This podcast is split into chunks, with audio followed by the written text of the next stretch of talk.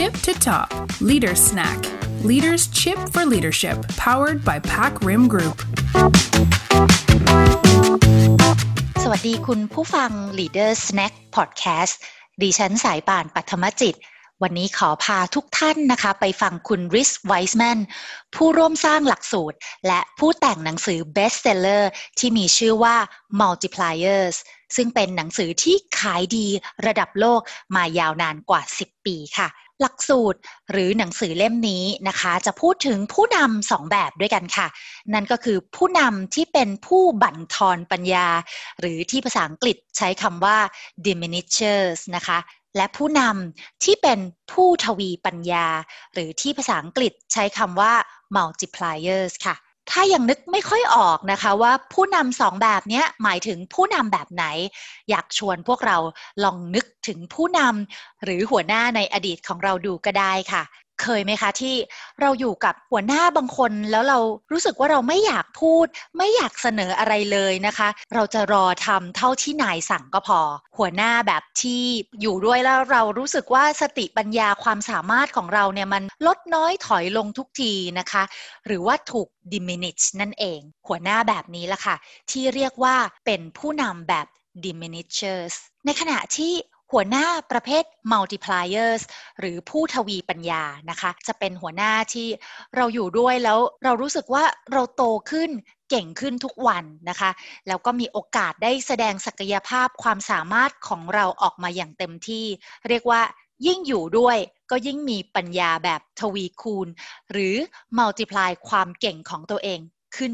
ทุกๆวันนะคะ และทราบไหมคะว่า ผู้นำที่เป็นแบบ multipliers หรือผู้สร้างอัจฉริยะในองค์กรแบบนี้ล่ะค่ะ ที่จำเป็นอย่างมากกับโลกในยุคปัจจุบันที่มันเต็มไปด้วยความท้าทายอย่างที่เราไม่เคยเจอกันมาก่อนนะคะ ก็เลยอยากจะให้ทุกท่านค่ะ ลองไปฟังคุณริสไวส์แมนนะคะ พูดถึงความจำเป็นที่องค์กรต้องมีผู้นำแบบ multipliers ในยุค 2020 นี้ค่ะ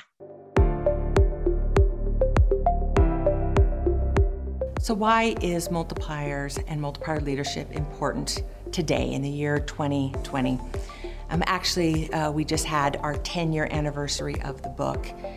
And I've heard people say that the ideas are actually more relevant today. You know, right now we face unprecedented challenges. And I think we need multiplier leadership more than ever. Organizations like yours are probably struggling with challenges like we need to grow, but we actually can't hire right now, or we're having to do more with fewer people.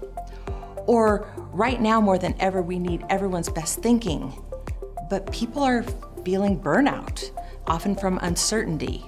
Or maybe it's this challenge that we're okay today, but we're not necessarily ready to compete in the future. Really, the promise of multipliers is this ability for leaders to build intelligent organizations that can adapt to these kinds of challenges. An intelligent organization that can, of course, think and act with reason and deliver results and make good decisions, but also an intelligent organization that can adapt and operate with agility that can change and adapt faster than the environment around you is changing and an inclusive organization. An organization that uses all of the talent and intelligence of the team. An organization where all minds are working and used at their fullest, and where all voices get heard. This is the promise of multiplier leadership to build an intelligent organization and to use and grow the intelligence of the talent on your team.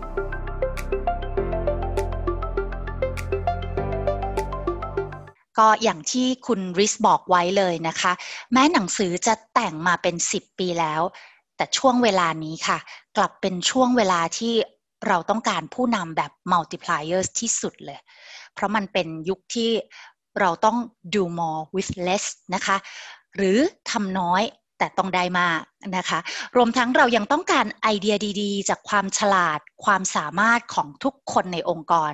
เพื่อมาช่วยให้องค์กรอยู่รอด แล้วก็เติบโตท่ามกลางความท้าทายใหม่ ๆ นะคะโดยสรุปก็คือว่าผู้นำในยุคนี้ค่ะ ต้องสามารถสร้าง intelligence organization นะคะ ที่สามารถ ปรับตัวได้ดี แล้วก็ดึงศักยภาพของทุกๆมันสมองในองค์กรมาใช้ให้เกิดประโยชน์สูงสุดค่ะแต่ก็น่าเศร้าเหมือนกันนะคะ ที่ผู้นำหรือหัวหน้าหลายคนค่ะ เป็นผู้บั่นทอนปัญญาหรือ diminishers โดยไม่รู้ตัวด้วยซ้ำนะคะ สิ่งที่ผู้นำแบบ diminishers มักจะทำนะคะ ก็คือการสั่งค่ะ เขาจะสั่งให้ลูกทีมทำนู่นทำนี่นะคะ โดยไม่เหลือพื้นที่ให้ลูกทีมได้คิดเองเลยนะคะ เป็นผู้นำประเภทที่โอเคละอาจจะเก่งมากฉลาดมากนะคะ แต่ว่าอยู่ด้วยแล้วลูกทีมรู้สึกเครียดค่ะ รู้สึกหายใจไม่ออกนะคะ เพราะว่าหัวหน้าแบบนี้ค่ะ เขาจะเข้ามาตัดสินใจเรื่องสำคัญสำคัญให้เราทุกเรื่องเลยนะคะ แล้วก็มีแนวโน้มที่จะ micromanage ลูกทีมอยู่ตลอดเวลา ผลลัพธ์ที่ได้นะคะ ก็คือว่าลูกทีมก็เลยจะทำเท่าที่สั่งนะคะ เพราะเขาก็ไม่รู้จะเหนื่อยไปทำไมนะคะ เพราะว่าคิดอะไรออกมาเสนออะไรไป ก็แลดูไม่เข้าท่าหรือว่าดีไม่พอไปหมด นะคะ ดังนั้นถึงแม้ว่าเขาจะเข้ามาทำงานด้วยไฟที่โชดช่วงขนาดไหนนะคะ เมื่อเจอกับผู้นำแบบนี้แน่นอนเลยค่ะ วันณจุดจุดหนึ่งนะคะ เขาก็จะมอบแรงกาย แรงใจ และมันสมองของตัวเองให้กับองค์กรแค่เพียงเศษเสี้ยวของที่ตัวเองมีอยู่ ถ้าอย่างนั้นปั่นชวนพวกเรานะคะ กลับไปฟังคุณริสพูดถึงประเด็นนี้กันอีกครั้งค่ะ So, what does a diminishing leader tend to do? I would encourage you to just start with your own experience. Think about someone uh, who is smart and capable, but around whom um, people held back. Progress wasn't being made. Uh, maybe you're you're kind of playing it safe. And remember, what were some of the behaviors of this leader? It's probably very similar to what I found in in my research. What I found is that these leaders, they tend to give directives, they tell people what to do, they create an environment that is um, full of stress, an environment where people don't have the space they need to think. They tend to make the important decisions. They they give directives. They dictate, and um, when it comes to getting things done, they get things done, but they tend to micromanage. And as a result, they create an environment where people hold back. Um, they let the leader take over and they kind of operate in the background. And as a result of that, people only give a fraction of their capability. And it's not that people only voluntarily give it, it's that the leaders only receive less than half of people's available intelligence. And they create an environment that people would say is stressful is frustrating and actually exhausting. You know, isn't it interesting that when people can only give a fraction of their capability, they find that exhausting?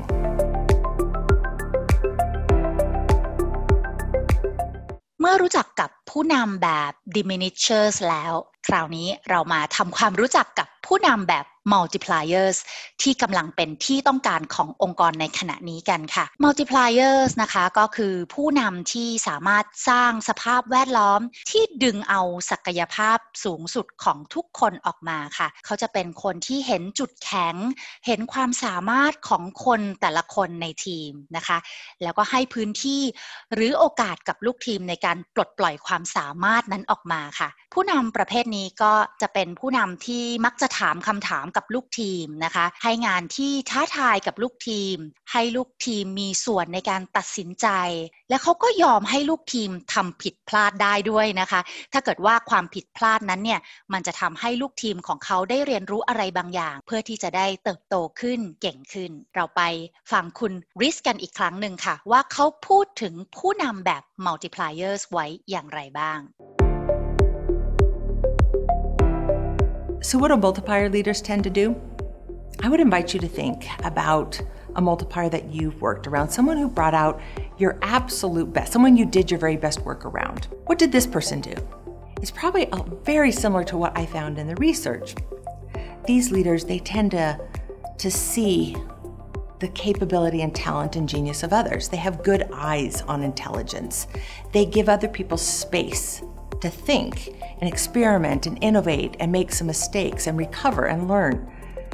They, they ask good questions, they give people challenges, they invite people to participate in the most important decisions, and they don't micromanage. They give other people ownership and the accountability that comes with it. You know, they play the role not of the genius on the team, they play the role of the genius maker. And by doing this, they create an environment where people are able to contribute at their fullest. People report that these leaders get virtually 100% of their capability. ชอบมากเลยนะคะกับ ประโยคท้ายๆของคุณริสนะคะที่สรุปไว้ได้ดีมากเลยว่า ผู้นำที่เป็น multipliers เขาจะไม่เล่นบทของ genius หรือคนฉลาดซะเองนะคะ แต่เขาจะเป็น genius maker หรือผู้สร้างคนฉลาดนะคะ แล้วก็ด้วยความตั้งใจแบบนี้แหละค่ะ ผู้นำแบบ multipliers จึงสามารถที่จะสร้างบรรยากาศ สร้างสภาพแวดล้อม ที่ทำให้ลูกทีมของเขาใช้ความสามารถและศักยภาพของตัวเองเต็ม 100%เพื่อองค์กร ถ้าเช่นนั้นก่อนจะจากกันวันนี้ค่ะ อย่าลืมกลับไปทบทวนตัวเองดูสักนิดนะคะ ว่าคุณเป็นผู้นำแบบ multipliers หรือ diminishers สำหรับวันนี้ ขอบคุณที่รับฟัง Leader Snack Podcast อาหารสมองเคี้ยวง่าย ๆ ได้ประโยชน์ เหมาะสำหรับผู้นำทุกคน ฝากกดไลค์ กดแชร์ ใส่คอมเมนต์ไว้ได้นะคะ และครั้งหน้าค่ะ เราจะกลับมาพบกันอีก เพื่อรับฟังสาระดีๆ จากนักคิดนักเขียนระดับโลกค่ะ สวัสดีค่ะ